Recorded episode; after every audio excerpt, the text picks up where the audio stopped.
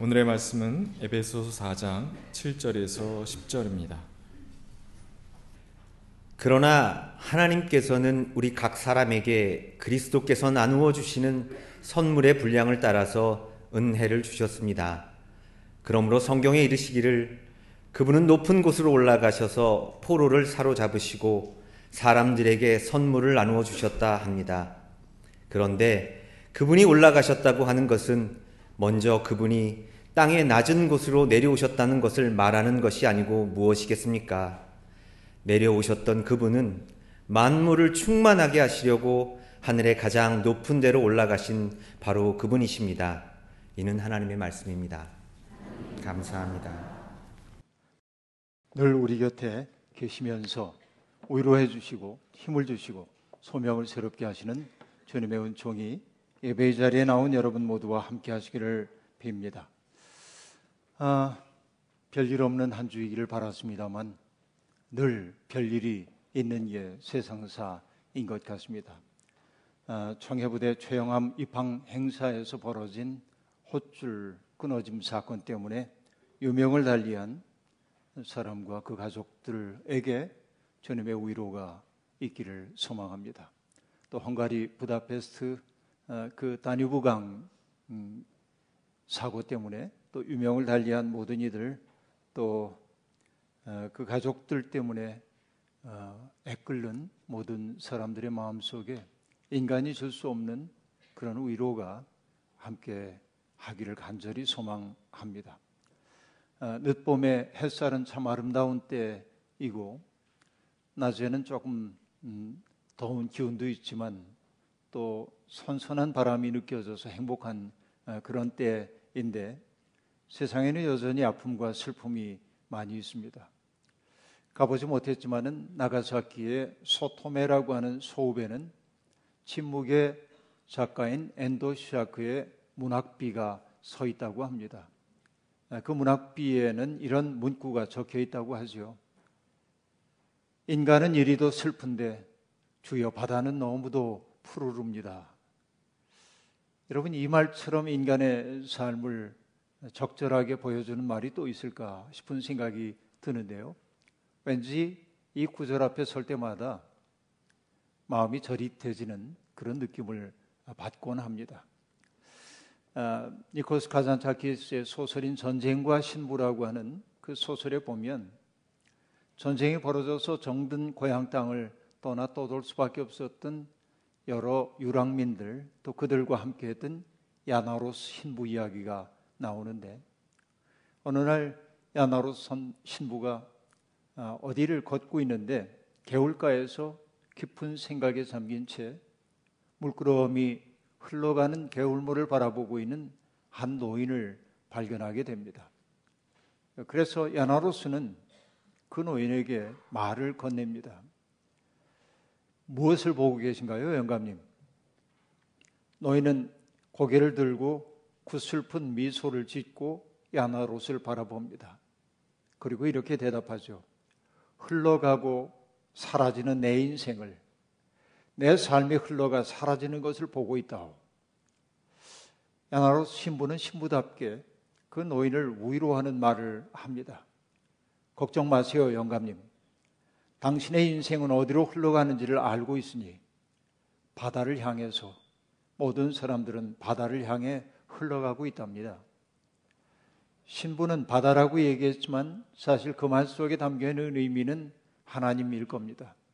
우리의 삶이 하나님을 향하여 흘러가고 있다는 그런 말이었겠죠. 그러자 노인이 한숨을 지으며 말했습니다.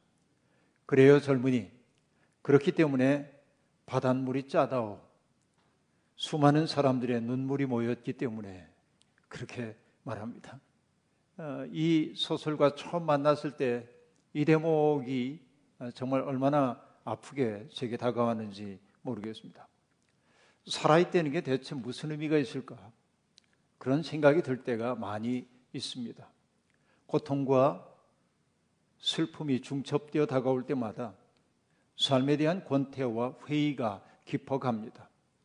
전도서 기자의 마음도 그러했던 것 같습니다. 만물이 다 지쳐 있음을 사람이 말로 다 나타낼 수가 없도다. 눈은 보아도 만족하지 않으며 귀는 들어도 차지 않는다. 이것이 세상에서 누릴 것을 다 누려봤던 전도자 코헬렛의 고백입니다. 그리고 그는 그 삶의 그 아, 경험을 통해서 하나의 결론을 내, 고 있는데 세상에 새 것이란 없다라고 말합니다.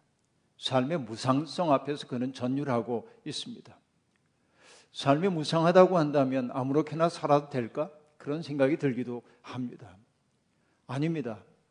여러분, 주어진 삶의 조건 아래에서 아름다움을 창조해야 하는 것이 무겁지만 소중한 인간의 소명입니다.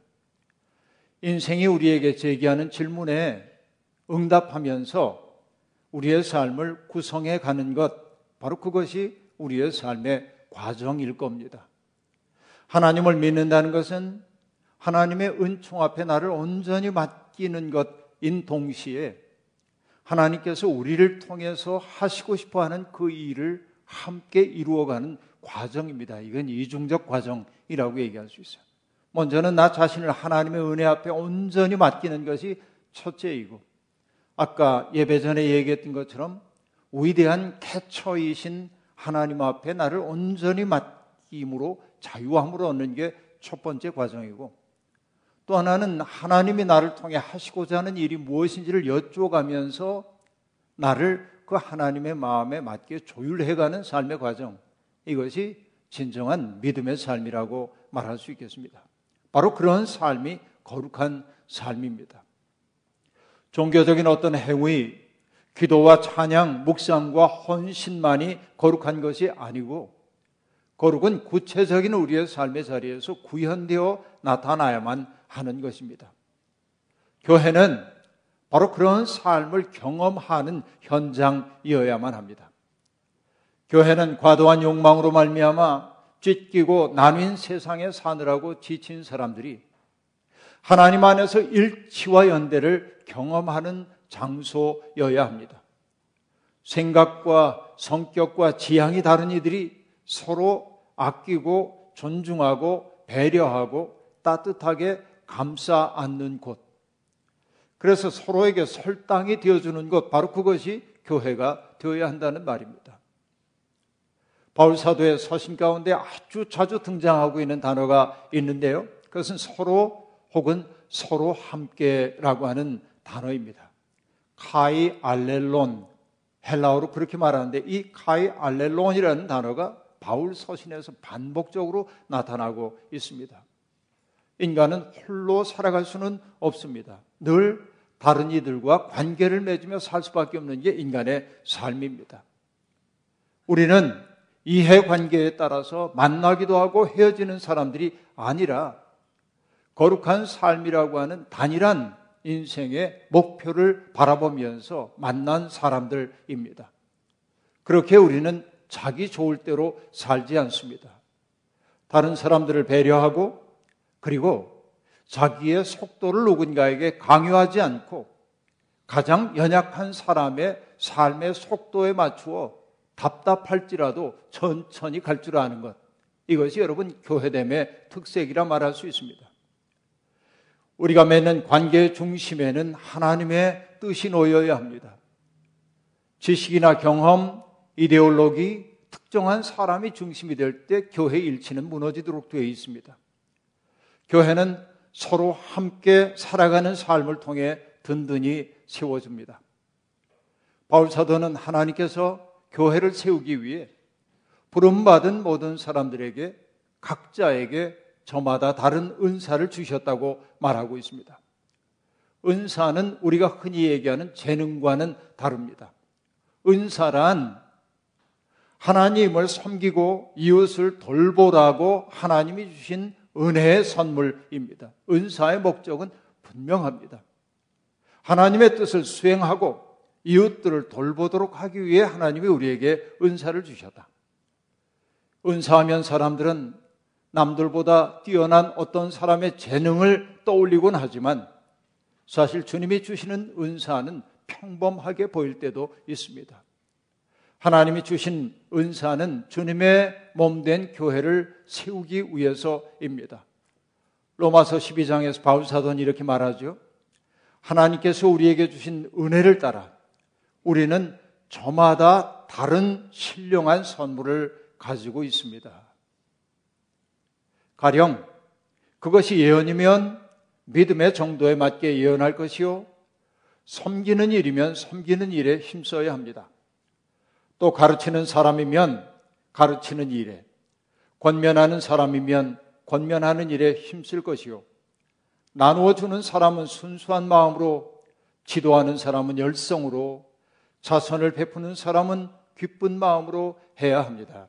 이렇게 말합니다. 그러니까 여러분, 다양한 은사가 교회를 세울 뿐입니다. 은사에 경중은 없습니다. 누가 더 중요하고 누가 덜 중요한 것이 없다라고 하는 말입니다. 모든 은사는 그리스도를 중심으로 하여 교회를 하나로 결합시키고 그리스도의 몸을 세우도록 활용되어야만 합니다. 1981년에 제가 이 청파교회 전도사로 일하고 있을 때 여러분 성경학교 때였습니다.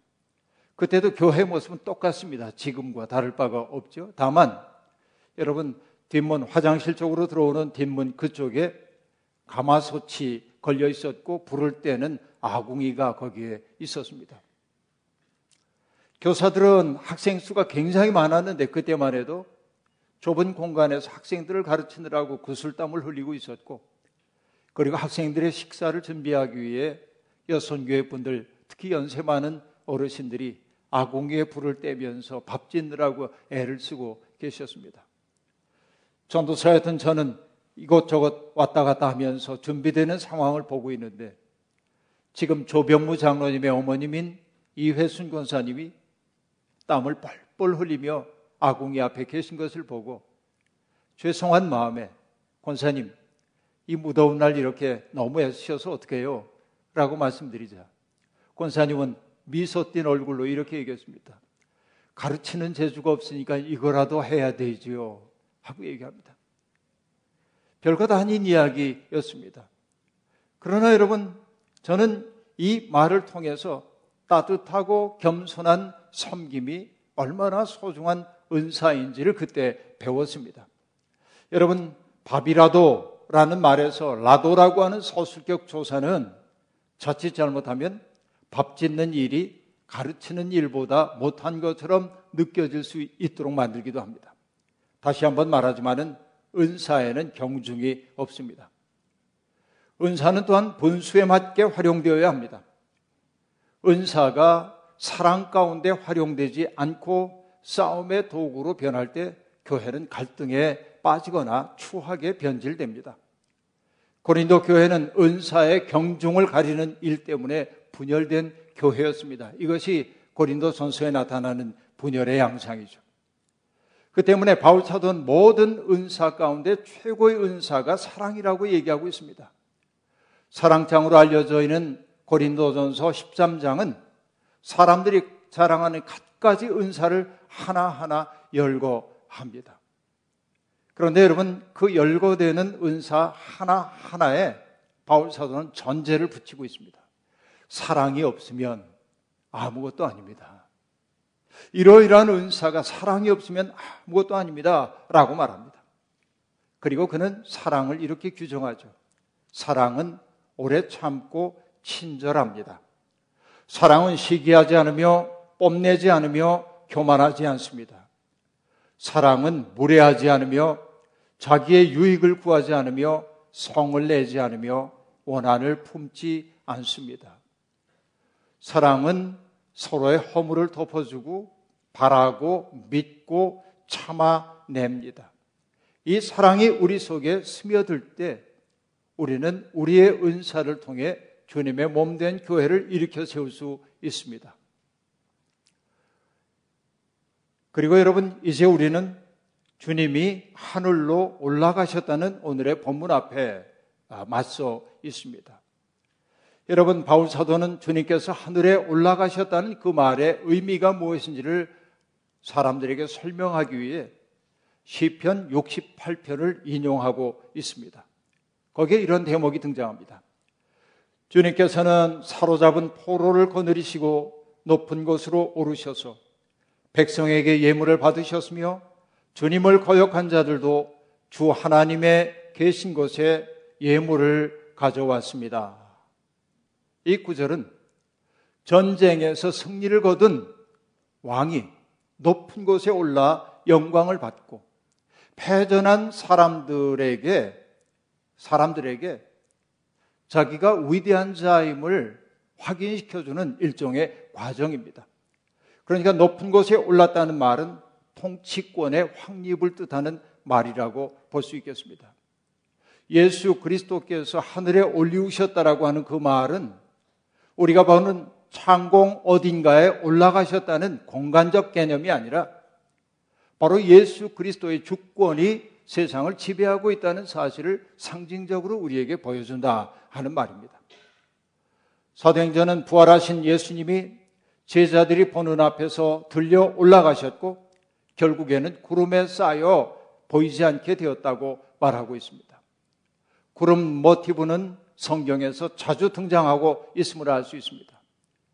광야에서 이스라엘을 인도하던 구름 기둥을 여러분 기억할 겁니다.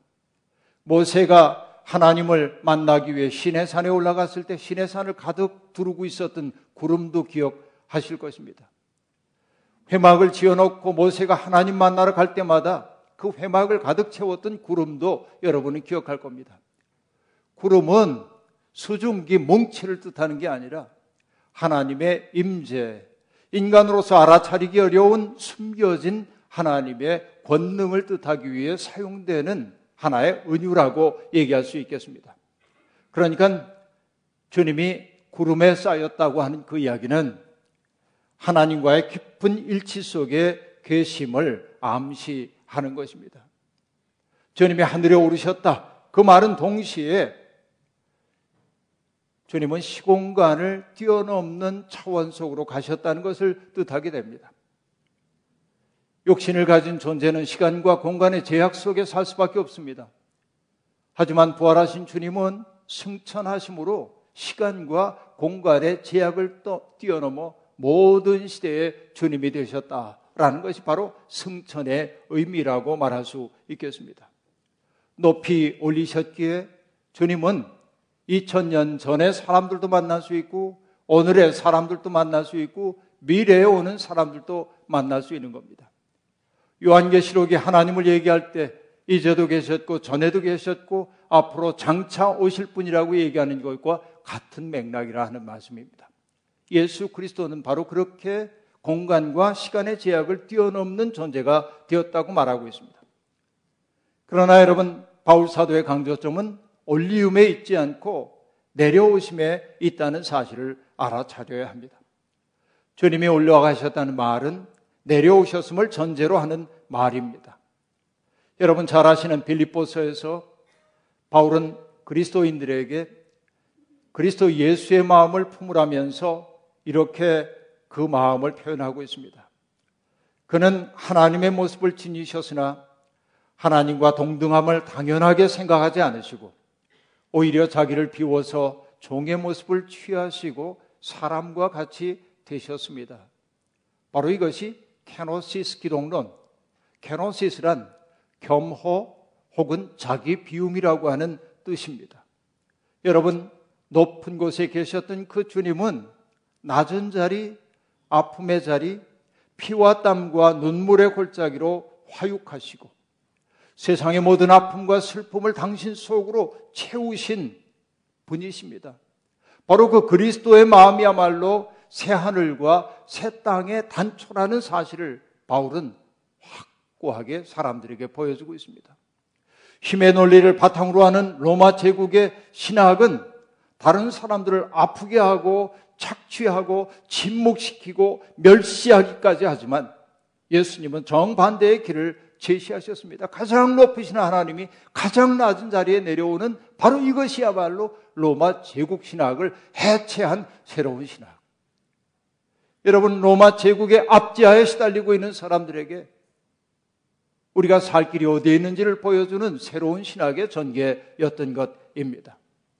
그런데 여러분 그 정반대의 길로 가셨던 예수님, 당신을 낮추어 종의 자리에까지 내려오셨던 그 예수님을 하나님께서 지극히 높이시고 모든 이름 위에 뛰어난 이름을 그에게 주셨다. 바로 이 말이 예수 그리스도께서 승천하셨다는 말의 올곧은 의미입니다. 바로 이것이 하나님이 주신 영광입니다. 바울은 내려오셨던 주님이 다시 올라가신 것을 다른 말로 설명하고 있습니다. 주님이 하늘로 올라가신 까닭이 무엇입니까? 만물을 충만하게 하시기 위해 올라가셨다. 그렇게 말합니다. 여러분, 플렐로마라고 하는 이 단어는 바울 사도가 즐겨 사용하는 단어입니다. 충만을 사전에서 찾아보면 가득하게 차다라는 뜻이죠. 그런데 성경에서 충만함이란 초월을 가능하게 하는 에너지입니다. 내 속에 하나님의 에너지가 가득 찰 때 나는 나에게 붙들렸던 사람이 아니라 이제 다른 사람을 향해 나를 선물로 줄 수 있는 사람이 되는 겁니다. 바로 이것이 충만의 의미입니다. 우리가 성령 충만해야 하는 까닭은 뭐냐면 내가 남들보다 나은 사람을 입증하기 위해서가 아니고 바로 나를 초월하여 다른 사람을 복되게 하고 하나님을 영화롭게 하는 사람이 되기 위해 충만하게 되는 건데 그런데 그리스도가 승천하신 까닭은 만물을 충만하게 하기 위해 올라가셨다. 여러분 충만함이란 생기, 생명력, 명랑함, 용기, 절제를 낳습니다. 여러분 충만하십니까? 여러분 지금 충만하십니까? 앞에서도 말했다시피 우리는 충만하기보다는 세상 만물이 다 지쳐 있는 것처럼 우리도 지쳐 있습니다. 이사야 선지자의 말은 우리의 삶의 실상을 잘 드러내 보여줍니다. 신들을 찾아 나선 여행길에 고되어 지쳤으면서도 너는 헛수고라고 말하지 않는구나. 오히려 너는 우상들이 너에게 새 힘을 주어서 지치지 않았다고 생각하는구나. 여러분, 이게 우리의 삶 아닙니까? 사람은 누구나 다 행복을 구합니다. 행복이라는 목표에 당도하기 위해 치열하게 노력합니다. 그러나 행복은 늘 저만치에 있을 뿐 우리의 접근을 허락하지 않습니다. 어느 정도 가까이 이르렀다고 생각하는 순간 행복은 저만치 멀어지기도 합니다. 안타까움과 조바심, 원망의 마음이 우리를 서로 잡습니다. 삶이 고되다고 말하면서도 우리는 참된 안식이신 하나님 앞에 마음을 내려놓지 못합니다. 행여라도 루저가 될까 하는 두려움 때문에 그렇습니다. 지치지 않았다고 말하지만 우리는 지쳤습니다. 우리 속은 물기 없는 샘처럼 점점 메말라 갑니다. 고단함과 억울함이 우리를 확고하게 사로잡습니다. 채우려고 하면 할수록 텅 비어갑니다. 우리 얼굴에서 천진한 미소는 사라지고 걸핏하면 화를 내고 누군가에 대한 섭섭한 감정에 휘둘리는 것은 우리 속에 신적 충만함이 없기 때문에 그렇습니다. 여러분, 분주하게 살고 있지만 권태롭고 치열하게 뭔가를 추구하고 있지만 마음은 공허합니다. 이것이 충만함이 없는 우리의 상태입니다. 여러분, 삶이 참 좋다. 아, 살아있다는 게 이렇게 좋은 거구나 느낀 적이 언제입니까? 주변에 있는 사람들이 사랑스러워 보이는 때가 언제입니까? 여러분, 그리스도께서는 우리가 충만한 삶을 누리기를 바라십니다. 주님은 성령을 통해 우리 마음의 여백을 창조하십니다. 온 세상에 가득 차 있는 주님의 숨결을 느끼게 하십니다. 주님의 생기를 호흡하고 하나님의 리듬에 맞추어 우리의 삶을 조율할 때 삶은 가지런해지고 헛된 욕망의 집에는 끝이 납니다. 자기 그릇을 채우기 위해 다른 이들을 밀쳐내는 삶은 충만함에 이를 수 없습니다. 성경이 말하는 충만함은 더 필요한 이들을 위해서 자기의 것을 비워낼 때 오히려 하나님이 채워주시는 선물입니다. 이것이 여러분 연약함의 신비입니다. 바울은 주는 것이 받는 것보다 더 복이 있다는 주님의 말씀에 사로잡혀 산 사람입니다. 만물을 충만하게 하는 것은 그리스도의 꿈인 동시에 우리의 꿈이기도 합니다. 이사야는 만물을 창조하신 하나님을 향하여 고개를 들라면서 이렇게 말합니다. 그는 피곤을 느끼지 아니하며 지칠 줄 모르시며 그 지혜가 무궁하신 분이시다. 피곤한 사람에게 힘을 주시며 기운을 잃은 사람에게 기력을 주시는 분이시다. 비록 젊은이들이 피곤하여 지치고 장정들이 맥없이 비틀거려도 오직 주님을 소망으로 삼는 사람은 새 힘을 얻으리니 독수리가 날개를 치며 솟아오르듯 올라갈 것이요. 뛰어도 지치지 않으며 걸어도 피곤하지 않을 것이다. 바로 이것이 충만한 사람의 삶입니다. 여러분, 이제 삶이 고달프다고 투덜거리지 마십시다. 주님을 소망으로 삼고 사십시다. 지금 여기서 할 수 있는 사랑의 일을 시작하십시다.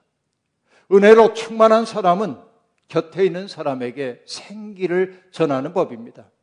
여러분의 여러분이 쉬고 있는 하늘 숨을 옆에 있는 사람들에게 나누어 주는 사람이 되십시오. 잊지 마십시오. 하늘로 올리우신 주님은 우리를 통하여 이 땅에 지금도 오고 계십니다. 우리는 주님이 이 세상에 오시는 통로입니다. 바로 이것이 놀라운 은총입니다. 날로 푸르름을 더하는 저 나무들처럼 주님의 생기를 받아서 우리의 삶이 충만하기를 주의 이름으로 축원합니다. 주신 말씀 기억하며 거듭의 기도 드리겠습니다. 하나님, 행복하기 위해서 우리는 분주하게 살아갑니다.